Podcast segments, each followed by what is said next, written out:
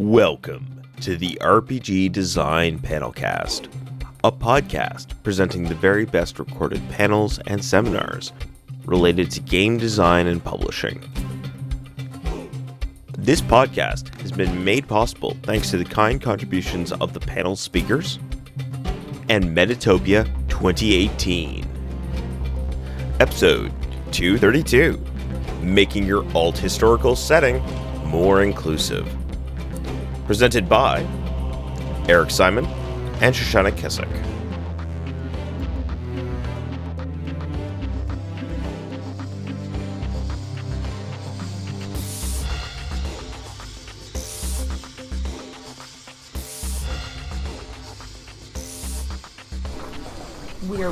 Are five after. Yeah, so ooh, well, I mean, th- this is it's Sunday at It's noon. Sunday We're going to be a lot less formal about things Yo, uh, like this, uh, but this is intended to be a workshop.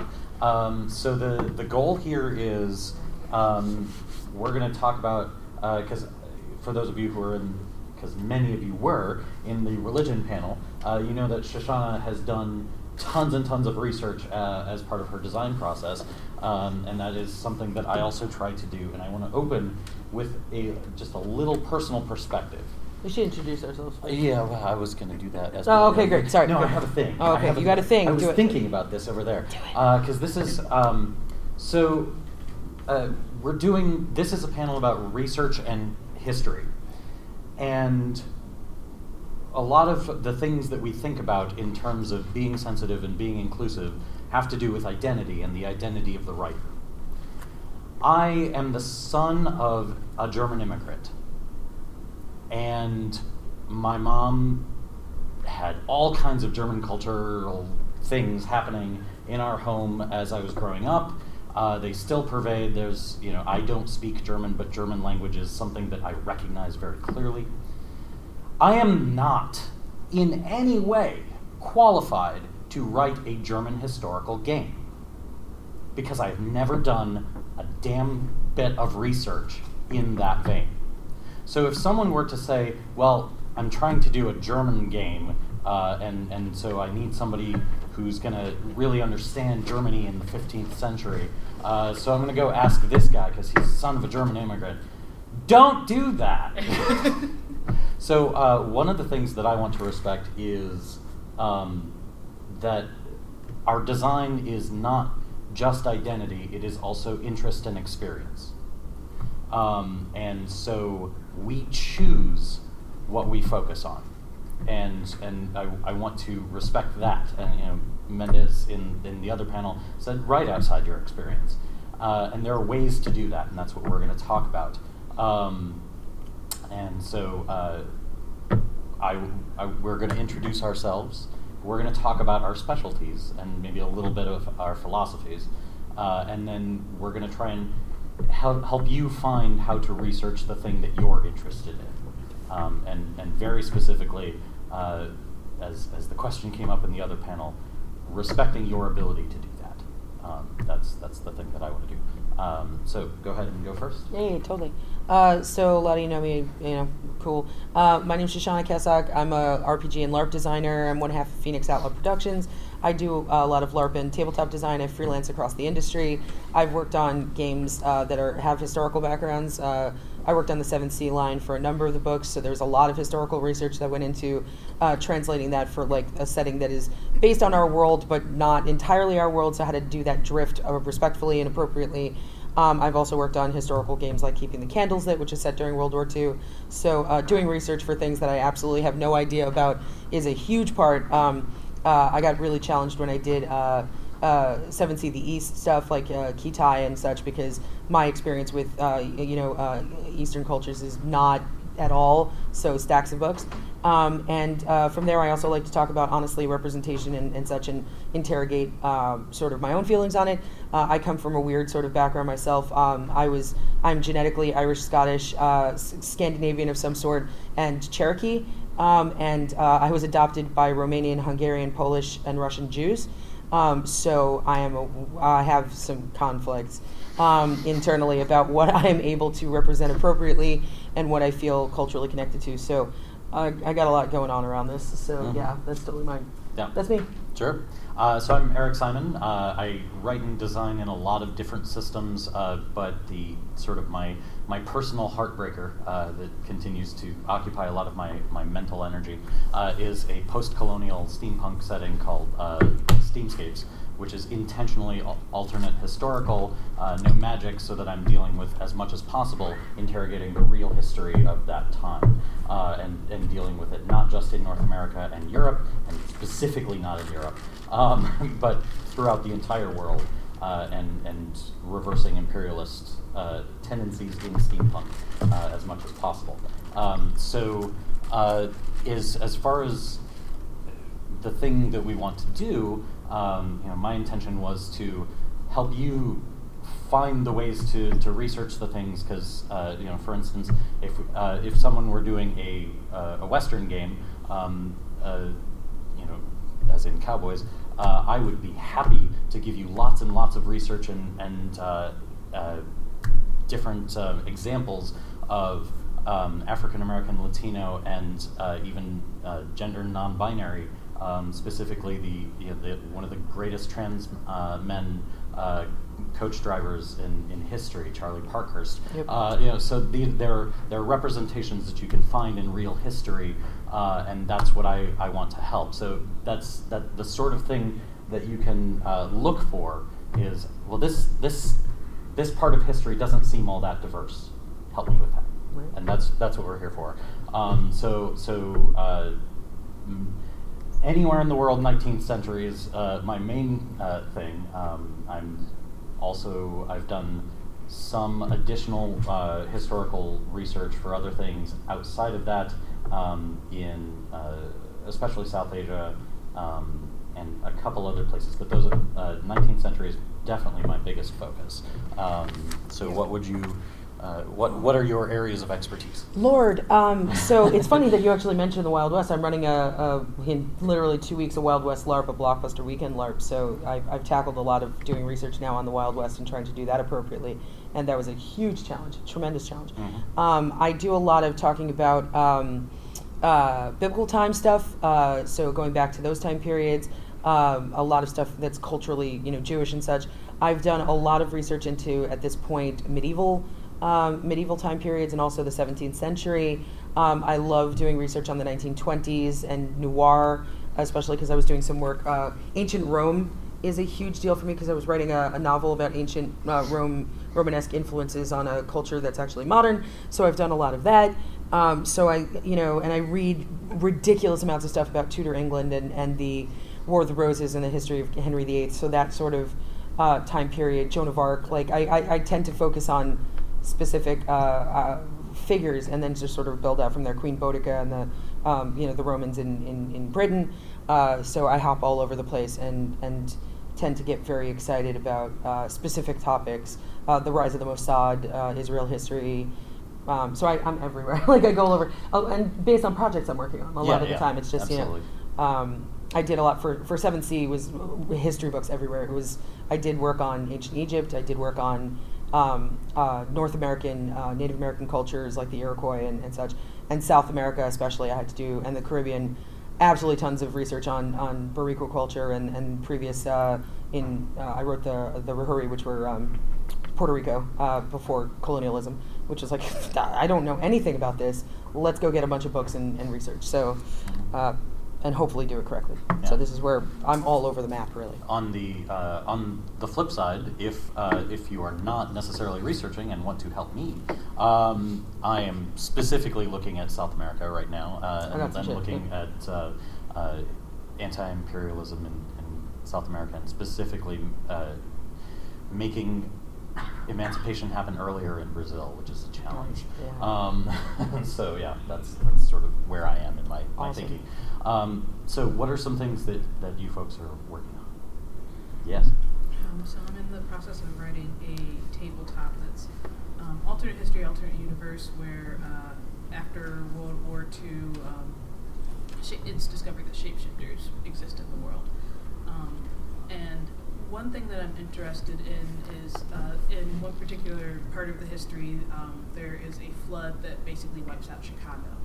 Um, and I have have a, a beginning idea for a supplement um, that focuses on like living in the Chicago area um, I'll help after you. all this. It's where is- I live, so that's, Okay, I'll help you great. with that. but I just I wanted to get a sense of like if Chicago was like wiped off the map in an instance, like what are the things that would be lost in Midwestern culture, or American culture?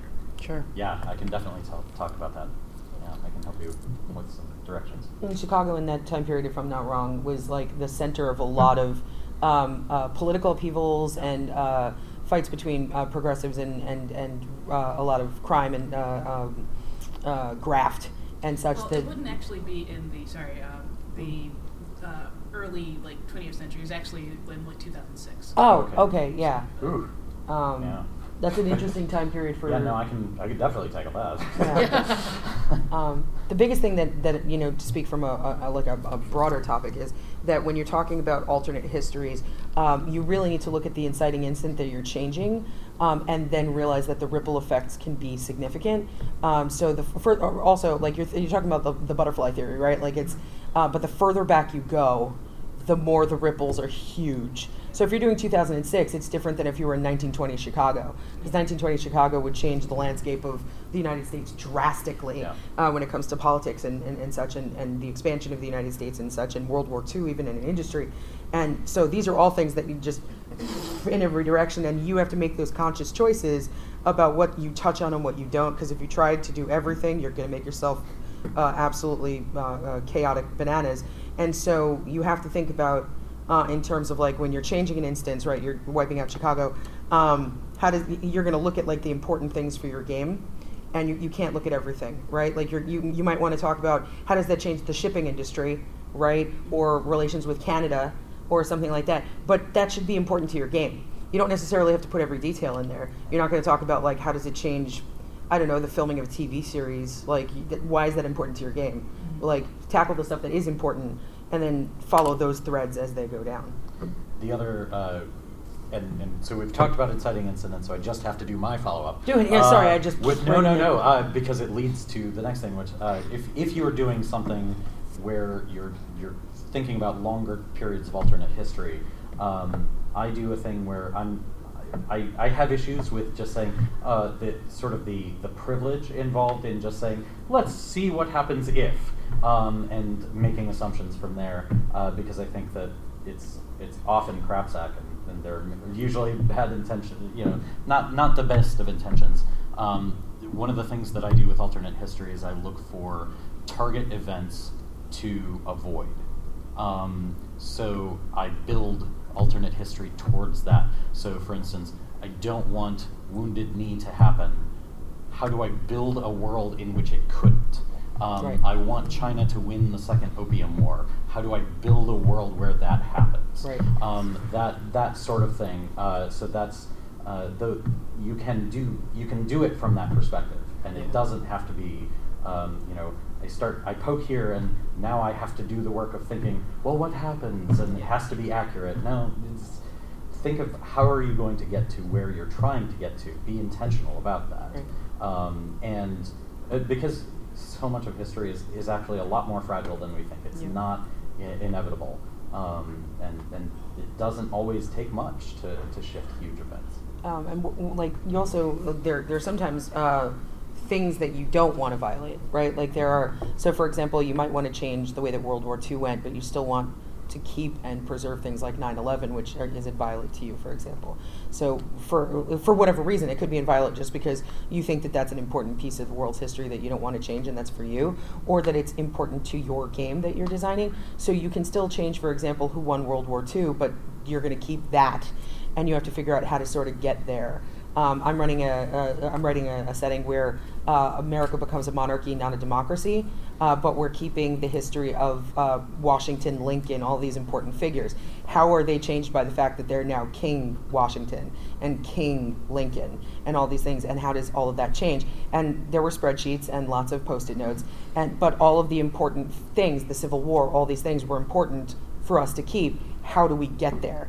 Um, and so. Um, recognizing how those little changes will affect um, while still getting there is uh, interesting mental exercise. Um, so deciding consciously, like I think that's what we're talking about. It's Yeah. like you have like I, I echo this in every freaking panel that I do, but it's like game design is the act of making choices, right? So everything needs to be intentional um, because otherwise you're just flopping about and being like, cool, it's figured out. Right. Um, but yeah, Yeah. Uh, what else are people working you're, on? had a, Oh. put back. I Oh, um, well, it's sort of one of two things, um, which I think one of them was sort of touched upon by the previous discussion. Um, and it's that sort of the overarching uh, antagonist in my world is uh, allegory for uh, the British Empire and colonialism, and I wanted to work into this. I wanted to work into how insidious they ended up controlling most of India without almost like a bloodless coup Mhm. By pitting, um, bickering uh, uh, the kingdoms against each other and be like, okay, you know, if you give me control and sort of let me take care of your military, I will I will help you win this war, and then say the exact same thing to the Yep. Yep. other, and then it's like, oh, guess what? Since I control both militaries, nothing happens, and now I own both both of you. Yep. Mhm. Yeah. So, so what is the question? I just want to. Sorry, um, I just want to clarify. uh, that was sort of answered in terms of like keep what like figure out how to keep which events are like they have to happen and which ones you could change. Um, and then the second one was um, more to do with uh, initially I thought uh, when I was writing the world I went with the whole um, n- the native population is very conservative in regards to LGBT uh, issues, and then I read an article about how all those uh, conservative values actually came from British Victorians. Yep. Yep. And it just blew my mind in terms of well, now do I actually write that? Right. Like, what if I don't have to do that? So I, I, because I did exactly that, that thought, pro, that thought line, because I, I did the exact same research uh, focus. So I'd be happy to talk to you about that. Uh, so, yeah. Yeah, I think just to add to that, Yeah. um, this is the one place where like there's a hidden history in the world of like uh, places where like you think that there's a, mo- a monoculture, right? Mhm. But like one of the things I love researching is like where Jews have been and people don't think Jews were. Um, there are stories of Jews in the Wild West. There, you know, there are Jewish pirates uh, in the Caribbean and even in China. There's the story of the Ethiopian Jews and the Jewish migration through uh, the Middle East when they were kicked out of uh, um, Judea at a certain point, and like there, people don't know that there was almost a, an allegory to the Trail of Tears that happened at that point, where Jews had were basically marched into the desert and all died uh, because they were you know kicked off of their land. Nobody knows about these stories. Um, there's a, a mountain full of Jew, basically Jews in China who are being like murdered on a regular basis and they're hiding in the mountains. Be, these are all stories. They are everywhere. Um, LGBTQ people, trans people um, have been in every culture, but the history has not been recorded or it was destroyed, especially in uh, Nazi Germany when they did so much research and then burnt it. Um, there are these stories out there, and now thankfully researchers are reclaiming a lot of it. Um, and, but it's so hard to find, and like there's so many of these mono myths now uh, or mono histories that we have to dig through to sort of say what has colonialism destroyed and what do we have to find um, because we want our games to be inclusive, we want our settings to be inclusive. Here's where I break from being too traditional to history. Um, games are great to be historically accurate, but recognizing the fact that you also have control over the creation of your world building means that if you say that your setting is uh, col- Victorian England uh, and you want to keep the repression that's in Victorian England, but still have queer people um, like be an equal member of the community and not repressed, you can do that. Like because you control it, nobody's going to come and say like you wrote this. There's not a, a his- and if a history professor comes and is like that's not historically accurate, you're like that's great. I wrote this. Uh, it's it's not written in stone. Uh, and if you want to do something else, you go write it yourself. So, um, but you can still keep the themes of repression, but instead of repression in terms of like sexuality and gender, it's just repression in terms of uh, sexual in- interactions in public and dress and stuff like that. You can shift it and have more inclusivity. Um, for example, in 7th Sea, I'm talking too much, and we can talk to them in a second. No, I'm sorry about that.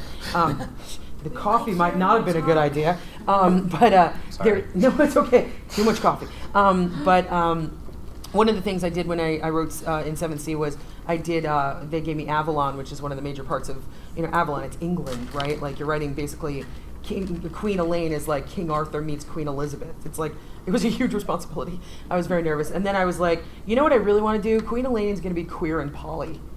And like I was just like, cool, I'm gonna do this. Is that okay? And John Wick was like, please go ahead and do this thing.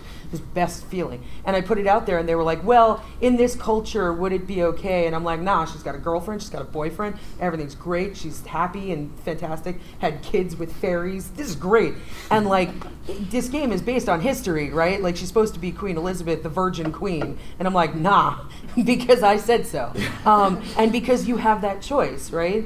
Um, and that's I wrote Sarmian, which is Israel and Palestine, Judea, that area, and I wrote that it's you know ruled by a uh, a, a, a senate basically of the cultures that are there, and because quite frankly, if I get to write it, uh, the Israeli-Palestinian ca- uh, conflict would not have occurred later because like that hurts me in my soul in places that I can't even speak about.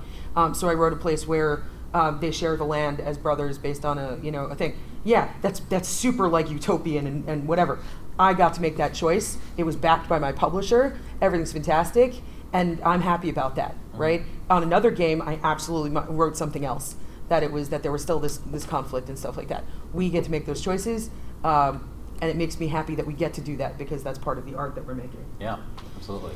Yes. I just wanted to add. Um, so uh, my background is uh, history of religions, and my my professor, while it was Buddhism and Tibetan studies, he was very um, adamant that we learn basic historical research and not just um, what religious scholars do, which is a little different. Yeah.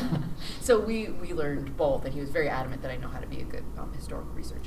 And um, one book that I always recommend to anybody who's doing historical research. I just looked it up, so I made sure I got the title right. But Hayden White's Tropics of Discourse. Okay. Um, it was the first time that We're I- all like, write this yeah, down. Yeah, it's. I, I I like to think that I was pretty like smart and good at research before I got to that class, and then I read that, and it was like my mind was blown in ways I'd never really thought about. And it's something I think that we do talk about, but it's about meta history Mm. and the fact that what is written is from a perspective. There is no such thing as a completely objective history, and the only time that that exists is if there's a chronology, and even then, what is left out is just as important as what's put in. The myth of historical truth is Yeah. is Exactly. huge. And Uh, that just like uh, it's Tropics of Tropics. Discourse, and it's a bunch of essays, and it's by Hayden White. He has a Hayden number of White. books, but that's the one that I. I mean, feel free to read any of them, I'm sure. But um, that's the one that I've read, and that's the one that I felt was approachable because it's a bunch of little like small topics. You're not just reading a whole like big um, mono- monogram. One of the great places. Sorry, I interrupted you because I wasn't looking. Sorry, um, but one of the uh, the great examples of looking at that, if you really want to get an example of the mono myth and how it really messes with you, look at the story of Jesus. Um, so if you really want to get some some weird perspectives on stuff, so start with looking at the historical. Uh, look at the Bible. Go to look at read what the Bible says about Jesus, his crucifixion, that whole story, and how it's you know look at all that and then go and look at the Roman sources that they have about that time period, and then go look at the historical sources about what Judea was like from the Jewish perspective at that time period. Um, and you will have three very different stories and three very different ways of interpreting the story, and then look at like what the monomyth has become about that and how it is interpreted in current culture. That will give you a concept of like one of my favorite things from a TV show that I love, which is Babylon 5. There is an idiom that they say in there, which is truth is a three edged sword. Mm. Um, and basically, it's like, you know, that you will, no, Bad- it's bad five Babylon geeking. 5. Uh. nerding. Um, but it's, it's one of the best ways of looking at it is that the perspectives of different cultures on the same historical event will give you an idea of, okay, you have the choice about which direction you want to go with with this but understand especially in your own games this is i think a huge thing is that the cultures in your own games will have different ways of looking at historical events so if something happens from one perspective another culture will look at it differently and baking that into your game makes for really great conflict Um, is anybody else researching anything in particular? I want to try to spend half of our time at least uh, sort of doing, uh, you know, kind of small group work. Because I'm a teacher and I have to think that. Julie, yes.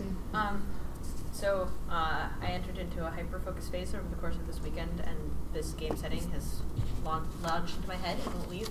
And this morning informed me that now I need to look up iron mining in the 19th century in the United States. word I didn't know I was writing about, but I guess I am now. it's a great it's a great Oh. topic miners in the united states and their Yeah. everything is Yeah. really interesting So What's your question? Uh, do you have a Um, question? so, I think we're like, just. I yeah, was. so I was trying to get a give sense of people's topics. Oh, okay. Because I figure you know we'll split and you take Yeah, some and I'll take some. yeah. Uh, Let's do it. Um, so yeah. I don't have something I'm researching, but if anybody wants to include food or other cultural things, Which you should.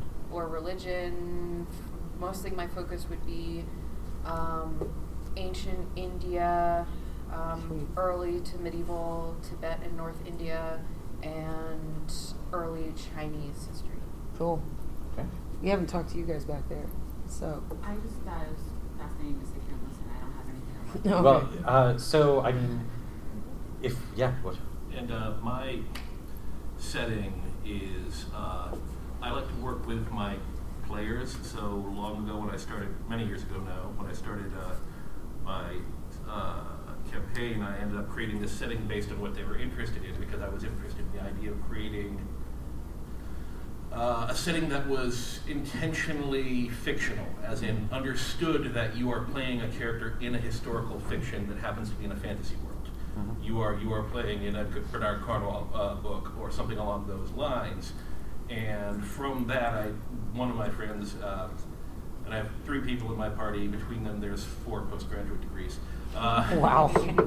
uh, um, maybe almost five. I don't know where Bob is on his, uh, on his actual second, first PhD.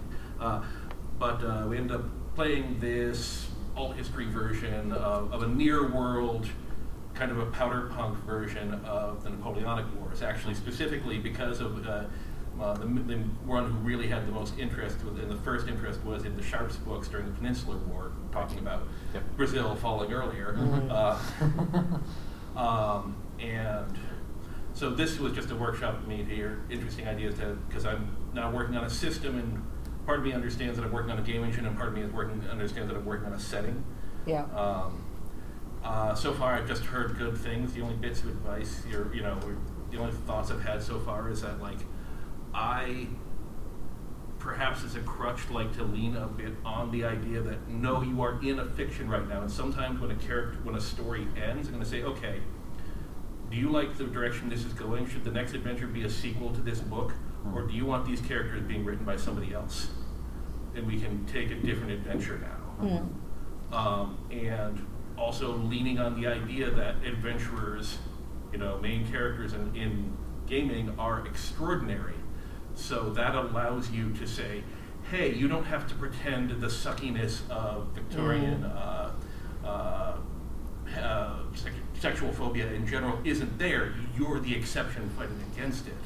The- Do you wanna tackle yeah, that? Yeah, so that's a that's a really difficult thing uh, for for me to think about. So there's there's this idea of exceptionalism that comes into a lot of fiction, which is you know. Uh, uh, one of the examples I have is like Lara Croft, right? Like when she was originally introduced, it's like in video games there were like no women protagonists, but she is the exceptional woman in the story, or the in history it's you know there's uh, one of my favorite uh, is the Freddy the Miss Fisher uh, mysteries, right? I love that show, uh, but it's basically set in like the 1920s, and she is a woman who does all these incredible things, um, and so but the problem is is that that doesn't really allow you to interact with.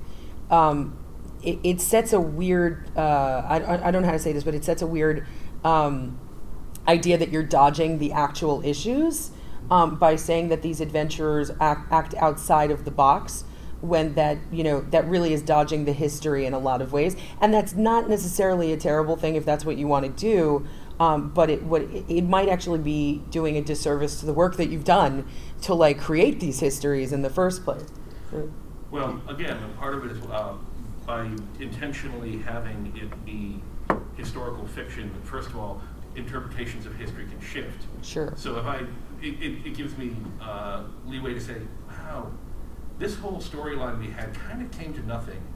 So that was just something written by like a hack author in the twenties. That was.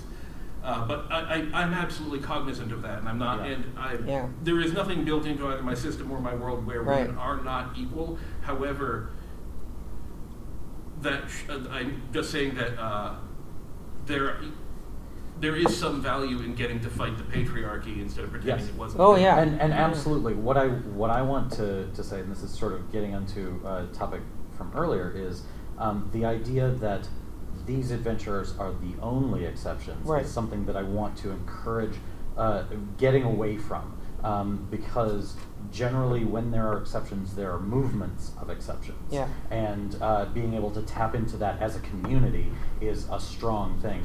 Um, you know, there are some, uh, getting back to the Wild West, there are some African American uh, cowboys that people do know, and it's like, um, oh yeah, and they think of, oh yeah, there, there, were, there were some great black sheriffs out there. Um, I, I'm a huge fan of Bass Reeves.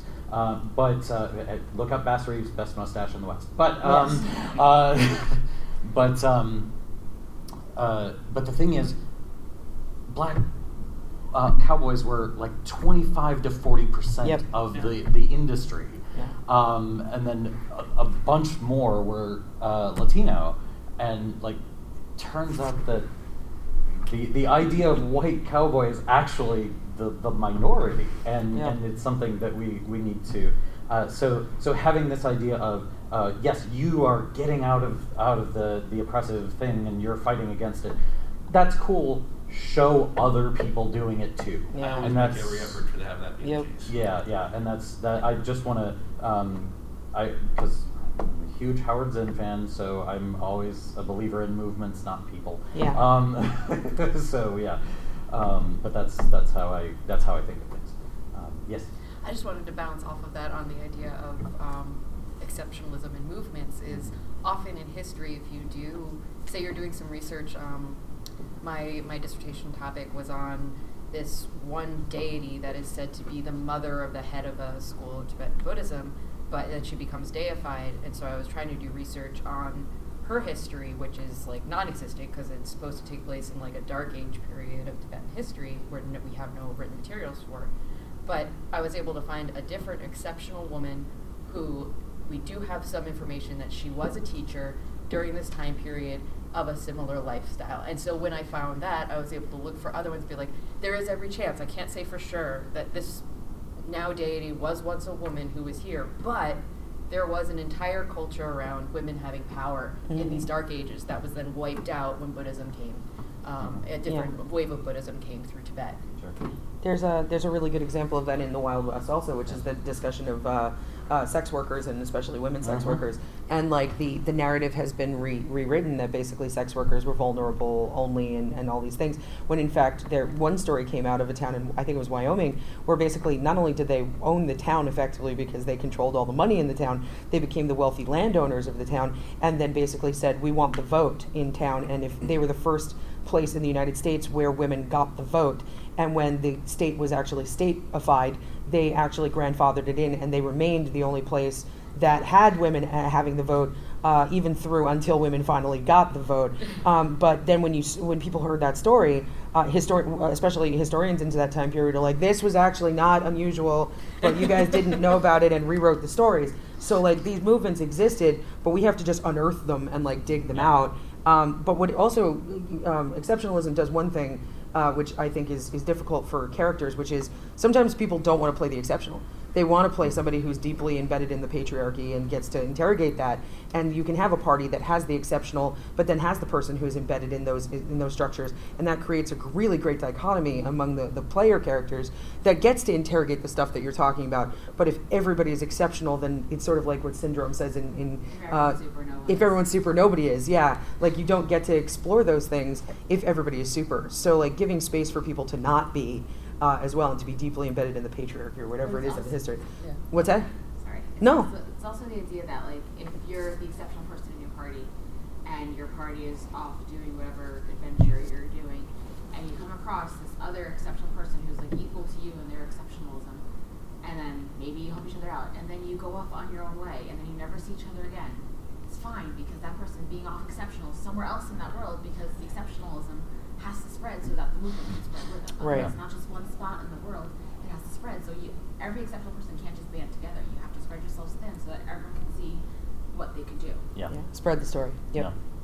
Um, so uh, let's um, let, let's sort of get focused and, and help uh, individual people. So uh, the people who have, I believe it was the three of you who had specific things that you were researching, and um, if you want to uh, throw in, um, so uh, we'll I'll, slide over here, uh, Okay. and then you can gather up here with Shoshana, unless you want to move away from the microphone so that you I'm fine. No, Uh, I mean I'm fine over here if you don't mind that, microphone. that way, if we have a conversation happening here, there's something for the recording to, to pick up, and, and people can. And listen if to. people want this recording to not happen later, Andy, we can talk about that. later. Sorry, I'm talking to the microphone. So yeah, uh, so given our, our various areas and Yeah. what we've chatted about, come join us. Yeah, if you want, if you want the really hyper person, I'm over here. Um, like the the caffeinated human.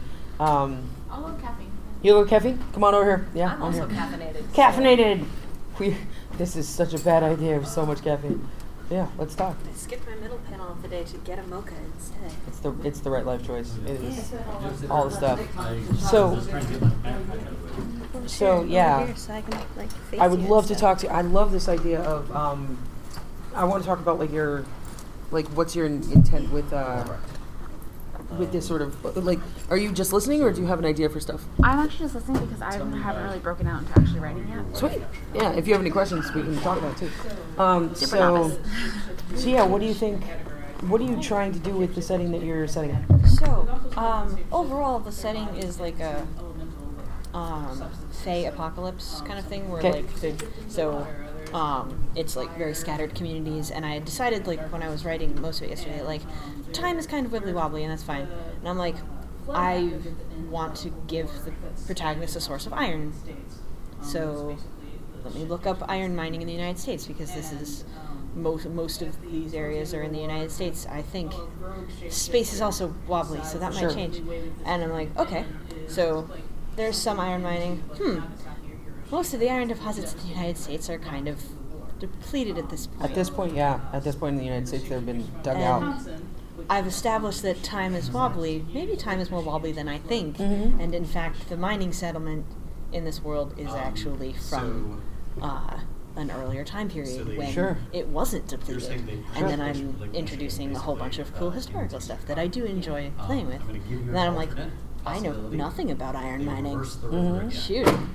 I mean, so, So the one thing that I, I would suggest is like first, a you can you, you to can go go and decide Flows out of like how much up of that is uh, what- what used to be upriver, historical like uh, and then- and the iron mines don't have to be tapped that in, right? Like you can say specifically Uh, and- and that that you don't have to be like artificially wibbly done, wobbly timey wimey. You can just say the U.S. had more, right? And that's the easy way to solve your problem. Sure. It does.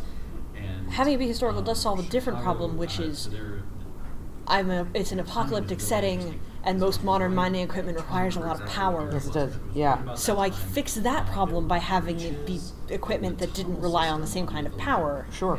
Um, so it's different kinds of different kinds of problems, but Right. I'm kind of um, it uh, it opens up some interesting aesthetic stuff, uh, so that it's not just um, you know po- post-apocalyptic m- modern Americana, Yeah. which is like We've that's a been there. cool aesthetic. I like that aesthetic, but everyone We've there's a lot of that aesthetic, and especially like 19th century stuff tends to blend really well with like weird face stuff. Oh yeah, like the Art Deco like style. I mean, aesthetically Yeah. alone.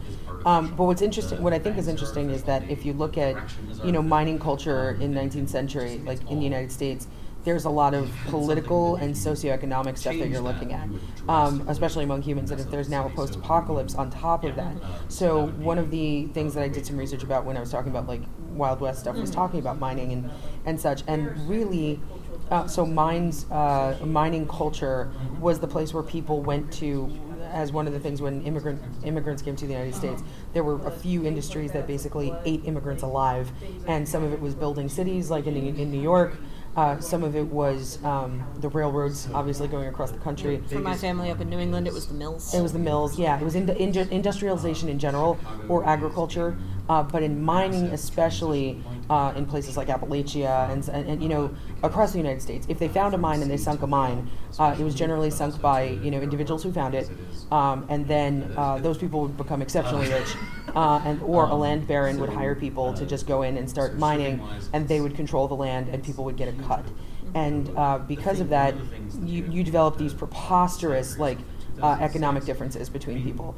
And so you had the, the people who were on the top who controlled, you know, the the, the product like they were in charge of the mining camp, but the miners were the ones who were actually the proletariat who was doing the job. But they would only pull a small percentage. Like if they pulled out, uh, you know, almost 100% of what they were pulling out was going to the to the company, and then uh, depending on how nice the the, the, the boss was, uh, they would get a percentage of what it was. Um, there was also, but but they understood that they did not own the land. Like most of these mines, they were just people who uh, um, who were just practi- it, it practically started becoming like a, a noble serf place in, a- in a lot of places. Um, and there's interesting stuff that happened in the 19th and, and early 20th century with unionization, uh, trying people trying to unionize in, in many different parts of the industries. Uh, but the fights in uni- unionizing in, in mining was very difficult uh, because, again, they would just throw them out, and it was violent. Like these conflicts were violent. People died uh, building unions. Um, on top of that, um, mining also was incredibly dangerous. It's still incredibly dangerous. Um, and so we're talking about uh, men, especially, uh, you know, living in these mining camps. Uh, towns would spring up around these mining camps where these guys were basically getting up early in the morning, going down into these mines all day, coming back out, going back to their families, and most of their families lived right nearby, um, and they're living under black lung effectively because they were underground, eating these gases all day long.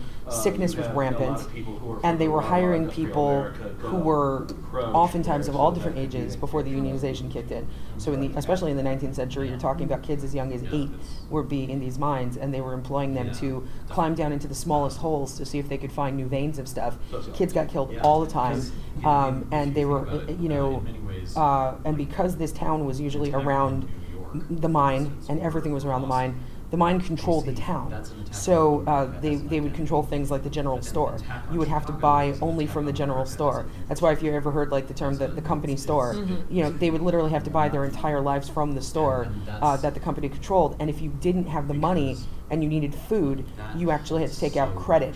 And at that point, you owed the company you worked for, so they would just stop paying you, and you were effectively a slave to them. So, like, because they pay, you know, like they owned your house, you know, you're paying rent to them, they owned the land, they owned everything, they literally owned your life.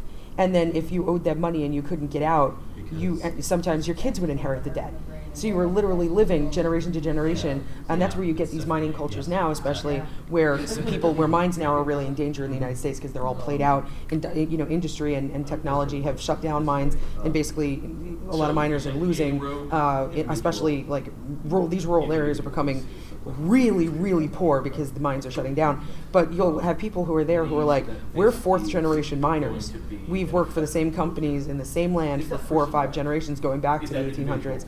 Um, we're company men, right? We're company people. And that became a point of pride for a lot of people, uh, where it was part of their identity that they're th- part of attached to this land in such an intense way. Oh, that's yours? Wait, this is mine. This is not yours? No.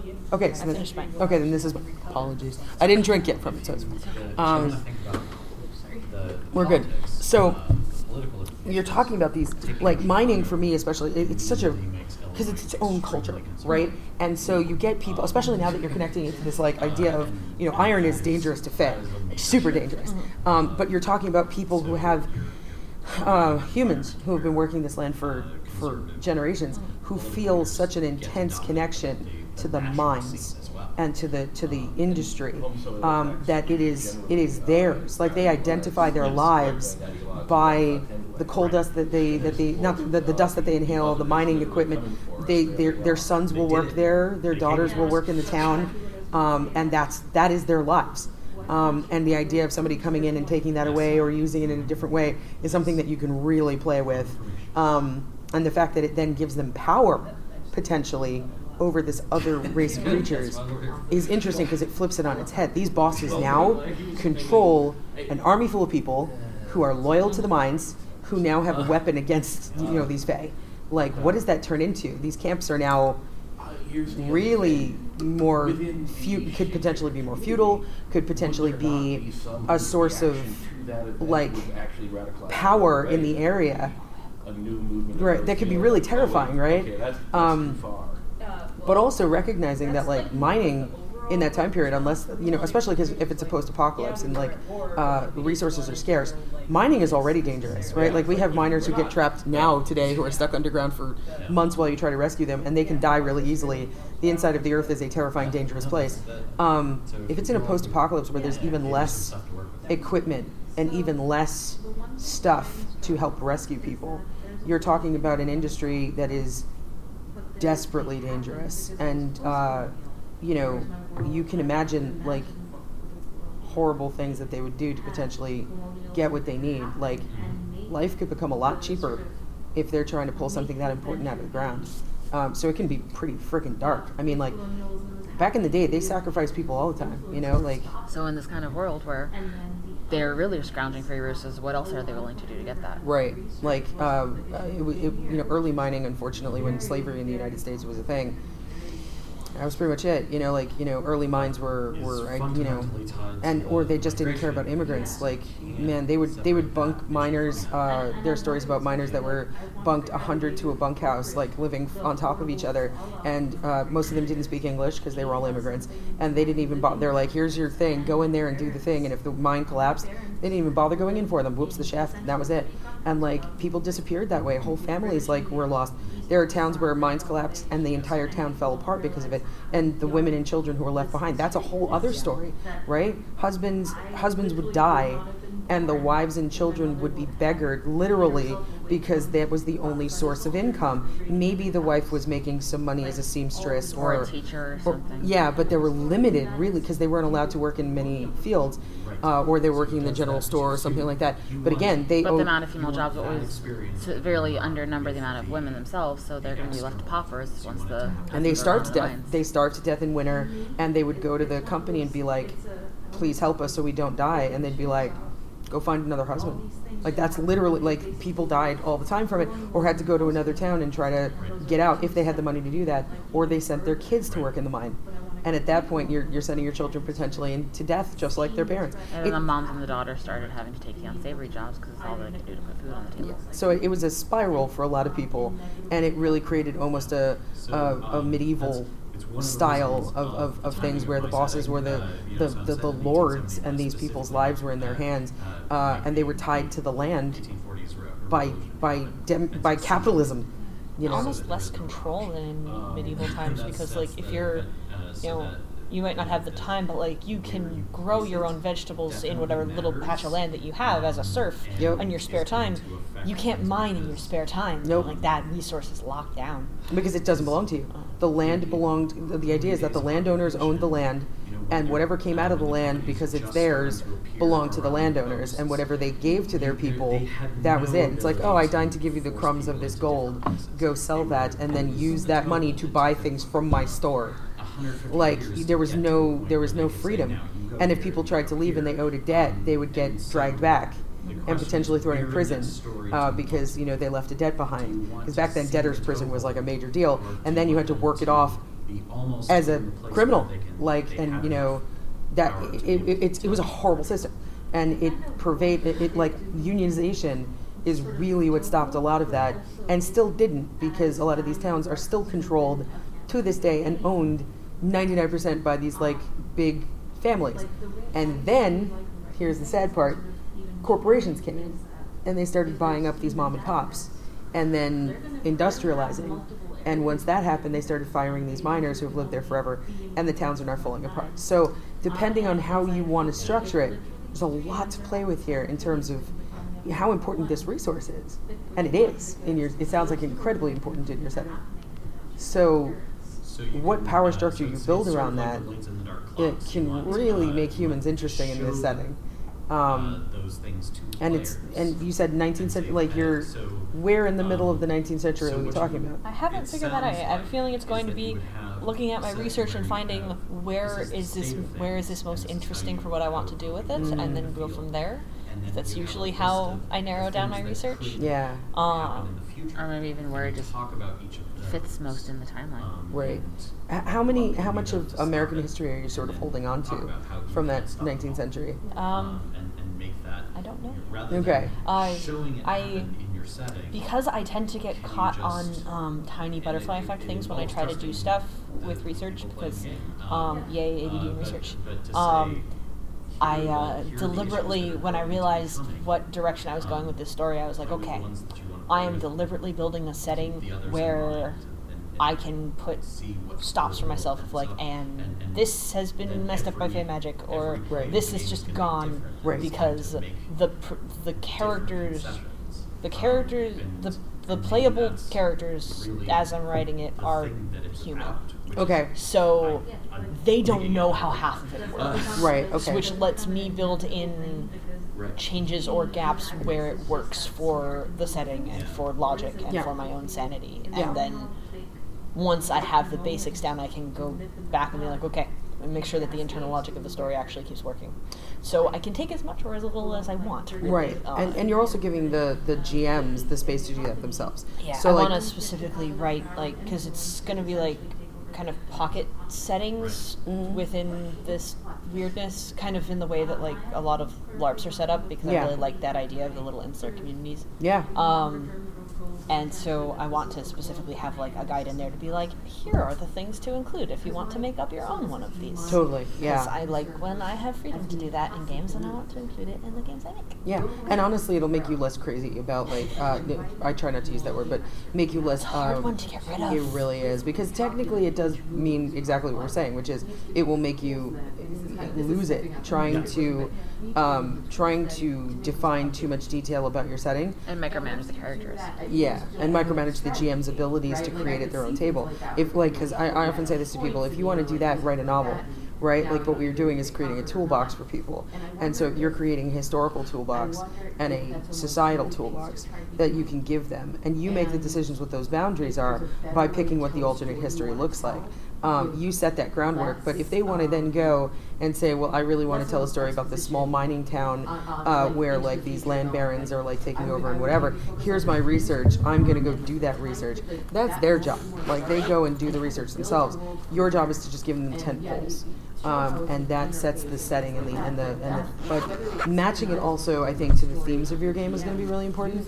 So like looking at the thematics of like what you want your history to tell and like what what is important about the changes that these Fae make to the world. What is important that these these humans. w- So why in like why change history this way? What story are you trying to tell there about these humans living in this setting? Like, is it that they're living in this world where they don't understand how things have changed, but they're just trying to survive it? Um, and or is it a story about them trying to like m- make peace with their world? Like, what is the verbs of this game? Is it exploration? Is it Phrasing it. yeah, that's it's one of the things I learned in grad school is like every game when you're looking at uh, designing a game, even designing a mod for your own table, what are the verbs? Are people jumping? Are they running? Are they investigating? It- What's the INGs, right? And if your game is about them um, uh, dip, diplomatizing, I mean, like with the Fae, or are they uh, fighting the Fae influence? Um, is it you know them trying to understand? What do you want to give to the players? And and and it doesn't have to be one thing. It like usually like games that narrow down those exist. Like I want to explore, you know, there's a game that was this weekend that was the, called the abortionist.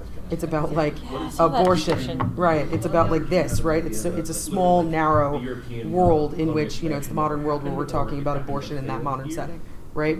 But if you're creating a world like this, it is a world that you're creating and players will have options of different things to do within that world. You don't want to just tell them, well, I have created this entire world for you with this like incredibly lush atmosphere, but all you can do is like go and mine in a mine. That's generally what the GM does, right? Like that's their job is to say, well, this play session or this chronicle is going to be about this mining town, right? Your job is to create everything and give them lots of things to do. Um, so your verbs can be many different verbs, and they should be if you're creating something big. Microcosm games, fewer verbs. Macrocosm worlds, lots of verbs, uh, and that's how you give the options for um, creating a toolbox for a lot of different stories. That's what makes games live, honestly, in larger terms. It's like White Wolf versus like the abortionist, right? Like that's the that's the way that I sort of look at it. So, w- so what do you see your verbs being for this game? I just have to keep an eye on the time. I'm still. Fi- I'm still. Oh, God's yeah. Almighty! Short version is I'm still figuring it out because I came up Oh, with this shit. idea in the middle of the queer world building panel on Friday. Okay. And have been hyper focused figuring out what the heck I'm doing for the last two days Yeah. between panels. Yeah, no, but it Sometimes sounds. during panels. I freaking love. You know, I wrote. Uh, I'm writing Wanderlust, which is like Fae in space. So the notion of taking like Fae and like how their mythologies change the world and interacting with humans in different genre settings is super interesting to me. I, I so. love apocalyptic stuff, but I'm the kind of research that I like spending the time doing isn't science. No. So Yeah. trying to do like realistic Magical like yeah apocalypses, so yeah. and there aren't enough magical apocalypses there are a lot of unintentionally magical apo- apocalypses where you're like this wouldn't have worked um, There is a great comic book that just started a few months ago.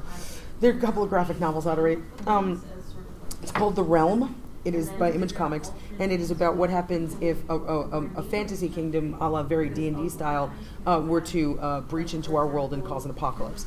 And uh, it is uh, basically writing a D and D campaign that is post-apocalyptic in our world. Uh, so, like dragons come from the sky, and people play post-apocalyptic human clerics in our world using like you know their own their own like powers of like but they're clerics in the terms of like they're uh, medics and stuff like that right that are modern so it's a really interesting mashup that has like liches and like all this weird shit but also like people going through new york city that is destroyed and falling apart so it's a fantastic comic book to take a look at i think uh, there, it's- well, there goes my idea. well, it's been done in a few places. I did, you know, D and D Modern did it. You know what I mean? Um, by the way Jay is the one who has the key that Key. lasts till five Yeah, I think Craig's gonna go Um, take a look at it. Yeah. Holy cow, that was like the fastest time, right? know, right? Oh, it all of the flew. panels today have been How's it utterly going? flying Yeah, it's like Sunday, and we're just like Ah. Throwing things out there as quickly as we possibly Backing can. up. yeah You're leaving? We want to say goodbye. Hugging. Hugging. I know. I have one more panel, and I have no idea where I'm going. Julian, help me, because you have a schedule. um, I, I have my schedule Your schedule. Crap. I have it but I also have a smartphone and can look up Yeah, I need to go to the education panel, and I don't know where it is. Does anybody have a written schedule on them of places where things are? I do. Please, God, help me figure out where I'm going, because I lost mine earlier, and I'm. Yeah, let's do it outside. And then I will look it up. Yeah, I'm supposed to go to the games and education panel, and I have like 30 seconds to get there. Yes. Are you good? Okay, find me online if you want to talk more. I am all Yes. Okay, that's right, yes. Hugging? Hugging. Thank you so much. I, I you know, I'll be back for. See you on Friday or Saturday, probably. Yeah, you're gonna be fine. Don't forget, bring in a box for your own stuff because you're gonna loot my room. Um, there is so much stuff to loot. I gave away 40 stuffed animals, so like I'm taking like eight. So there's so much to loot. Um, here, got all my stuff. I might uh. message you about those stuff. Anytime, anytime. Understand that I might be a little slow to respond to the next one because the move is gonna kill me otherwise. So I might find myself.